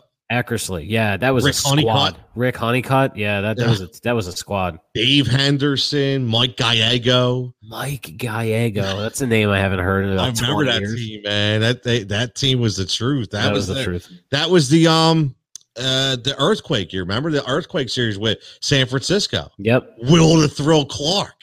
Will the Thrill Clark. Remember that? Will Well, that the Thrill. stiff first baseman, Uh, Will Clark. He was a statue, Yo, that guy. He ran the second and his ass was still on first. That's how big it was. He was such a stiff. Will the Thrill. No, the biggest stiff was the pitcher, Rick Reuschel. Remember Rick? Rick Reuschel. wow. He even started an all-star game. How? It was unbelievable. Think of the stiffs that were on some of these teams. It's man. unbelievable. It's great. We got to bring, and, and that brings us to the 1991 World Series look back. And this is what we do. We're going to come up with this new thing, and it's it's happened to be baseball. And it's because it scrolled across my feed one day. But every week, I'm going to look back at either a game or a moment and just break down the roster of some of these guys, stars and stiffs alike. Like you just saw Rick Reuschel and the 91 World Series look back.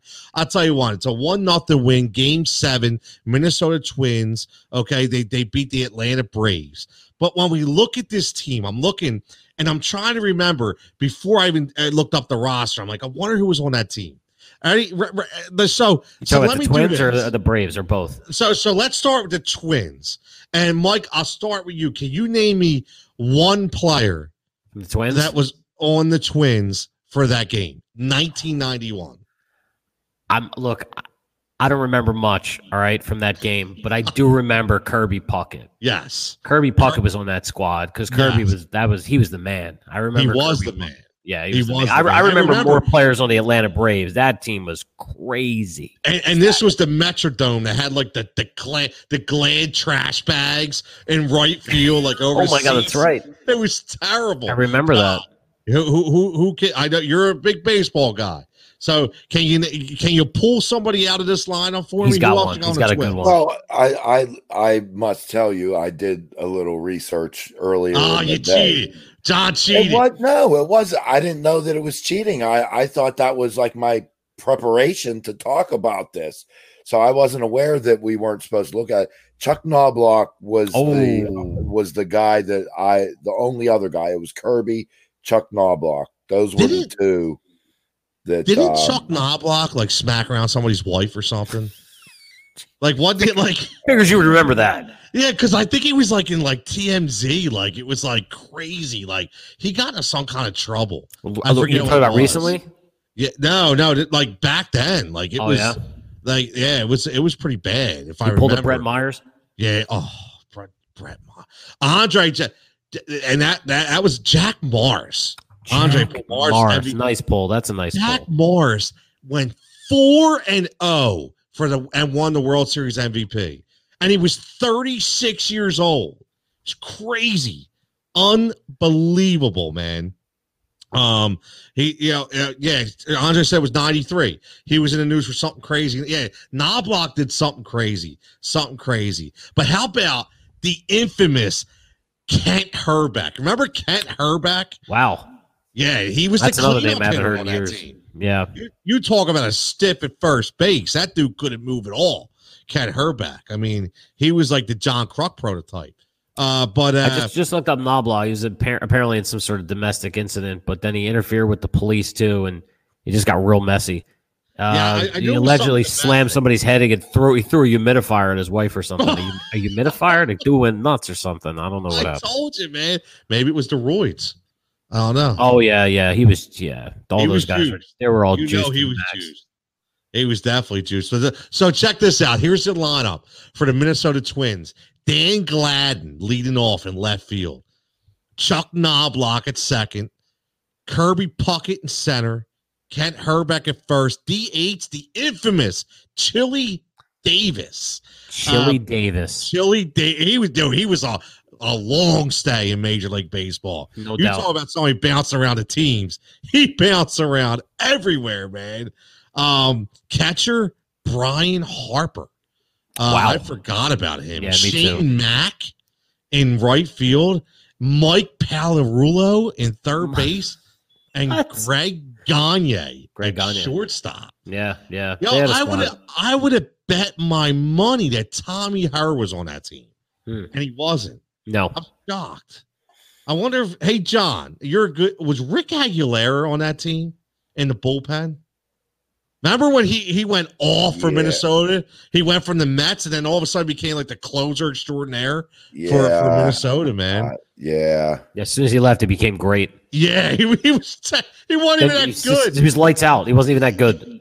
Oh, I remember, man. He was he was on fire. Now let let's switch over to the Braves. Okay, That's the squad. Yeah, John, I, I, I'll, I'll go with you first. Give me, give me somebody in this Braves lineup that you remember. 1991 World Series Game Seven. David Justice, number Bat one. cleanup. David Justice, Halle Berry's baby boy. Mike, who you got?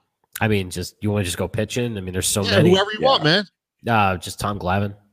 Tom. uh, So Tom Glavine. So can you guess who the starter was for that game? It wasn't Tom Glavine. It was Schmaltz, right? Yeah. John Schmaltz. Yeah. John Smoltz. John Smoltz. John Smoltz. That- yeah. Yeah, John Smoltz. Now, the the infamous with a Philly connection, Yep. Lonnie Smith leading off. Lonnie Smith leadoff. Not, talk about another guy with a big ass, Lonnie Smith.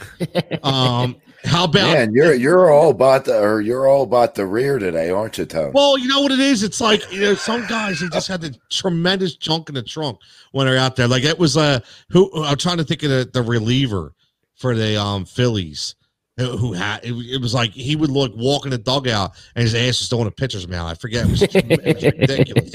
Um, how about Terry Pendleton, Terry Ter- Pendleton. third base, and Ron Gant at center field? Who was in le- who was in left? Was it Dion? Brian Hunter. It was Brian another two-way. Hunter. Brian Yeah. Hunter. Wow. How about all right, Mike? Come on, first base. Who was playing first base? Can you see him right now, I rounding, can. I can. uh, rounded third. Right. I can.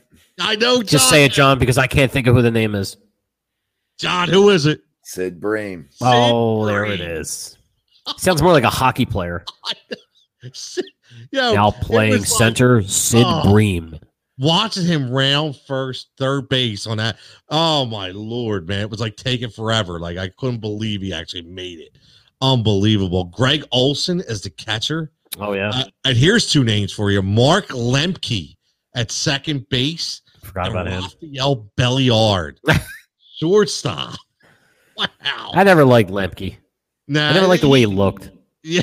That smug, stupid look. I couldn't stand the way he looked. They had another guy like Lemke on that team, and I can't re- like I ah, I can't remember who he was.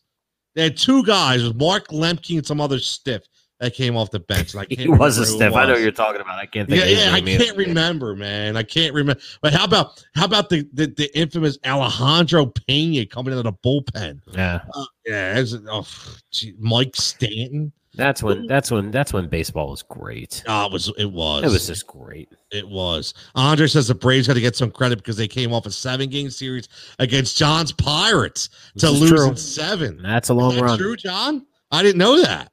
Yes. That was the Bonds of Bonilla years, right? That that single play was the downfall of the Pittsburgh Pirates, and we have not come out yet. Sid, yeah. Who I was the you not. catcher, John? Was that Mike LeCavier? LeCavier? Let or uh Another hockey LaValliere. player. LaValliere, LaValliere. that's it. Mike LaValliere. Spank LaValliere. Wow. So was was Barry Bonds on that squad? yeah.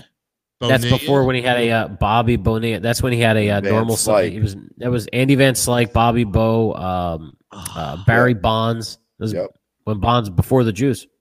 before the juice. Before the yeah, juice, yeah. Mhm. before the juice. Maybe Yeah, Bob, they- they- Bob they didn't sell- squad, They John? didn't sell the juice juice in Pittsburgh yet. They didn't- Uh, the cream and the Pittsburgh clear didn't, didn't hit up north yet. Yeah. Nah. The Twins were rested and ready to play. Yeah, Yeah, they were. I, I, I'll see, that's why I kind of like doing these because man, you, you it brings you back to like. I mean, we were kids growing up, and like Mike said, I mean, that's when baseball was great. It Oh, was, it was so great. relevant, man. It, it was. I mean, I remember so much from that early '90s. To oh man, so, some of the. I mean, just watching. Remember, uh, you know, we talked about San Francisco. I remember uh, who was the guy who made the the, the barehanded catch in the outfield for the, For the San Phillies? Francisco. Yeah, for the San Francisco 49ers. I mean, San Francisco, San Francisco Giants. For the Kevin Giants. Mitchell. Kevin Mitchell. Kevin Mitchell made that one-handed grab, man, with his bare hands. It was like on every every web gem, uh, you know, baseball tonight. That was when I remember watching with, with Berman and back, back, back, back, back, back, back. Oh my god, dude! That- Chris that- Berman was the best was back fun, then. man.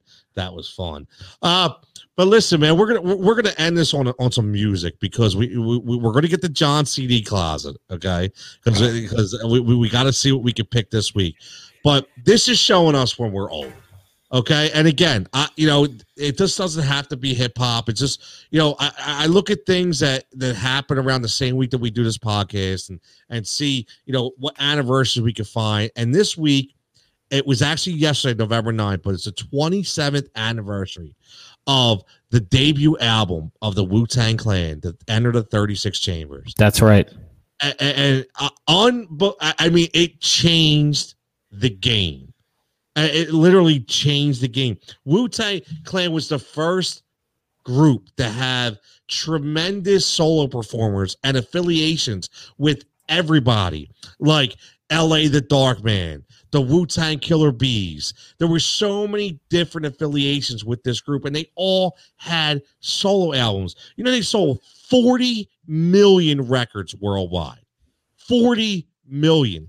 Crazy. And the other crazy part is I think Method Man looks exactly the same today as he did 27 years ago. Yeah, but now he's jacked. Did you see that dude lately? He is jacked. He is jacked. tanked. But man, I remember when I was, and this is showing my age, but I I still I remember it like it was yesterday. Uh, I, you know, I went to North Catholic, and I remember I was in the lunchroom, and it was back then where people had boom boxes. And my buddy Jay, Jason Holm, throw his name out there because I know he listens. My boy Jay was like, "Yo, you gotta listen to this new this, this new track we just got," and he hit play, and it was M E T H O D. I was like, "What is this?" Like it just, it, dude, it was crazy. I mean, the, the hey, you get off my cloud. I mean, it was insane. And then just to hear everything that came out of that with with RZA being the master producer, to hear Genius with Liquid Swords, right? Shadow boxing, and then you have Raekwon who comes out with you know only built on Cuban links, which was an amazing album. One of the best hip hop albums Right. ever made was that. Like was that people don't talk about that enough. People like uh, that. You, we talked about underrated with the Beastie Boys. I'll tell you what, Wu Tang could be just as underrated. Don't That? Ghostface album was just as good.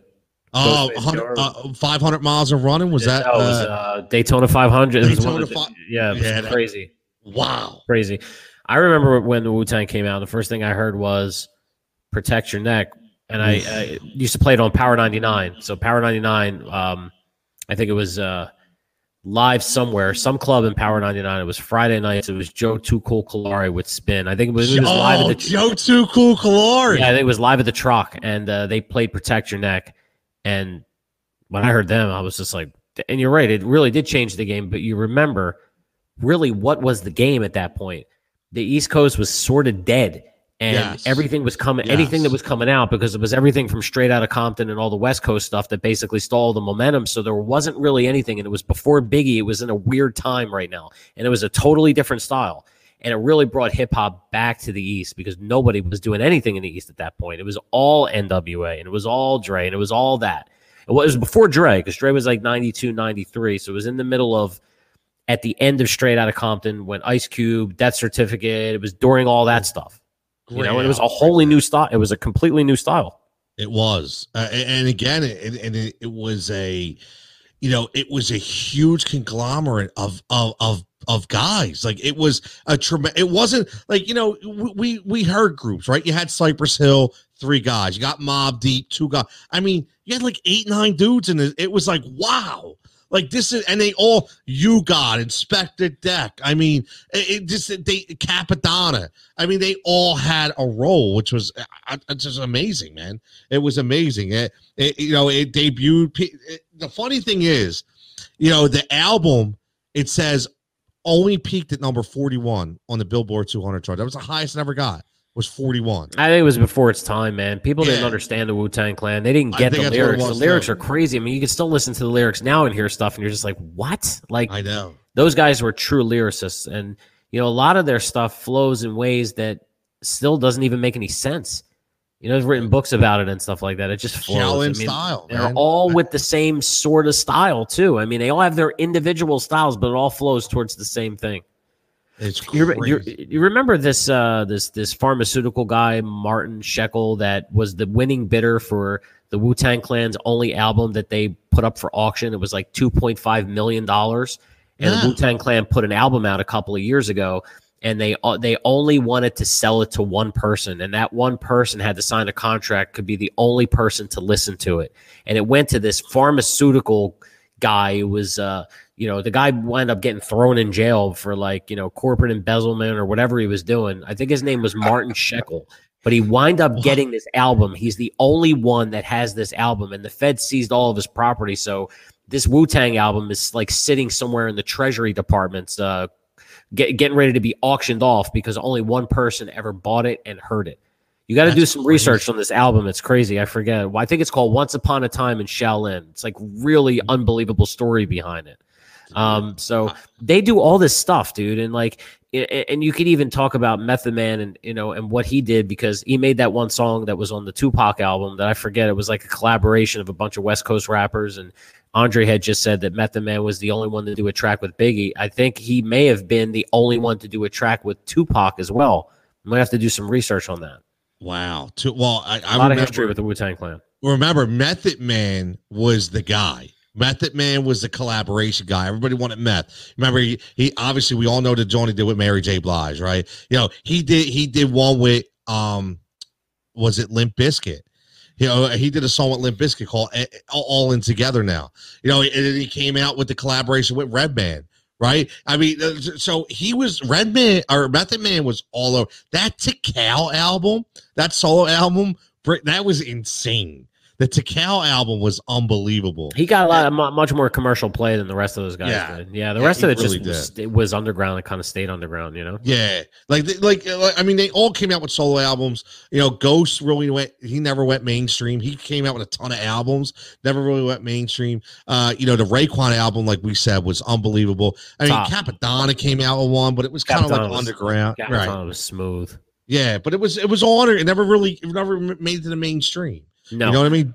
I think that's what made them great. And um, believe it or not, if if you know, those guys are relevant again. Like before COVID and all this crap started happening, they were They- touring big time. Yeah, And you know who you know who put them back on the map? You know this you know this rapper Logic, right? So he's like a newer guy. Uh, I don't know if you heard of him before, but Yeah. Logic, his name is Logic. Yep. So um, you know, he has a very young demographic that listens to him. You know, he's more on the Gen Z and millennial type of thing. And uh, he did a track uh, talking about Wu Tang Clan, and it opened up all of this, all of the young kids completely into a whole new genre, and it just like Wu Tang exploded again. And a lot of it has to do with like Logic sort of paying some homage to to, to the Wu Tang Clan because they just did so much stuff. They were just they were just ahead of their time. That's what it was. Yeah, I think I think you're right because they were still good. Like when they were touring, I was listening. They were they they still sounded good. Oh yeah, and they Yeah, never they changed. did. they still sound the same. They never changed their style. They never did anything. Never changed, man. It's crazy. John, you are were you a Wu Tang guy, John? Yeah, yeah, I have uh, quite a few uh, Wu Tang things. Um, I was an ODB guy. That Ah, that that was Russell that was- Jones, that was my man. So I mean, everybody loved meth. me and uh, Mariah. Yes, yes, oh, Yeah, oh, so baby, I I- like it raw.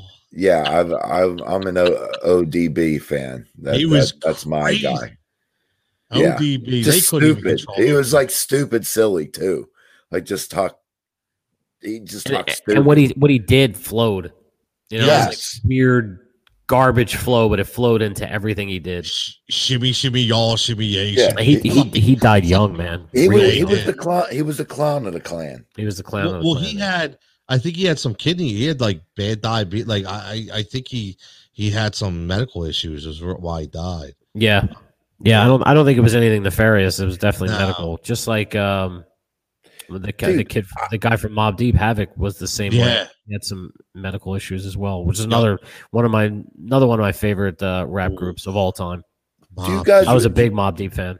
Mom, You- he was great. You guys remember Brownies, the the club twenty three East, like down in Conshohocken Yeah. or whatever? yeah, like I Havoc, swear, right? part of the Wu- Brownies. pro- part of the Wu Tang Clan was there on a Friday, and I remember. brownies. I swear to goodness, it wasn't like it wasn't the whole clan. Like I don't think it was ODB. I, I forget who was there. I think there was like three of them, and this would have been in probably like 2000. Uh, I don't know, 2003 ish. No kidding. Okay.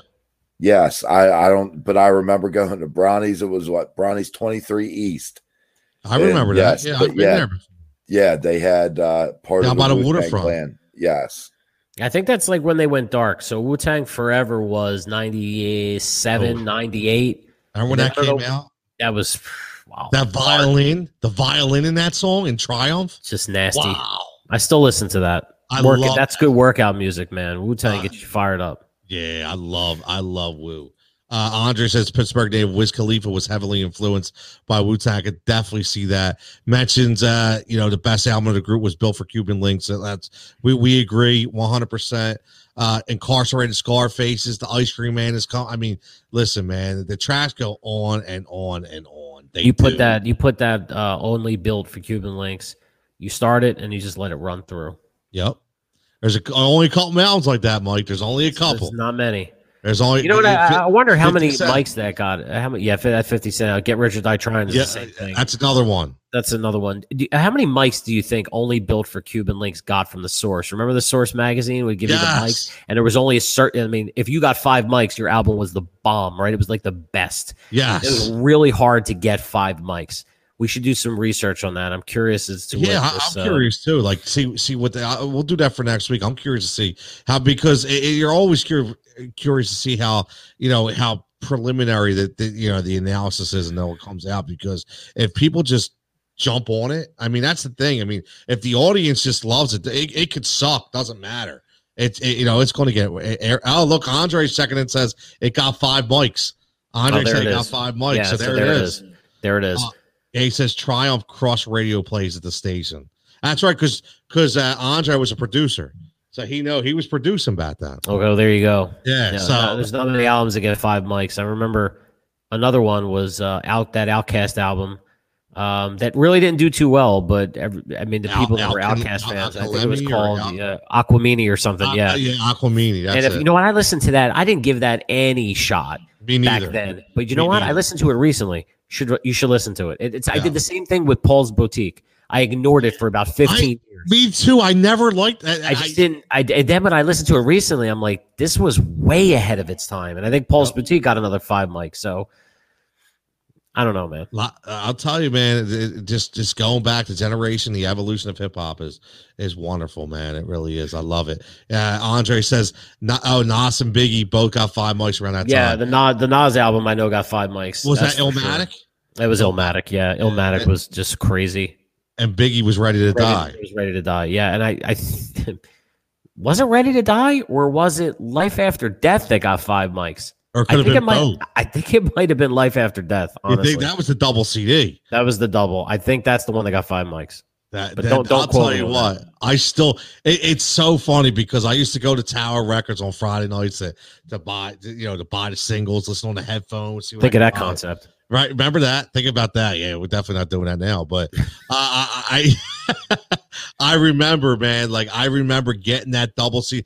I remember I was working. I'm not going to say names, but I remember where I was working at that time, and I, I had it so good that I remember my girlfriend at that time actually stood in line at Tower Records in South Philly. Got me because that's when you stood in line to get the track. Got me the double CD and brought it to me at work, and I was so excited, man. I was so that that album. You kidding me? The Bone and Thugs, uh, the Bone and Thugs song on that album is insane.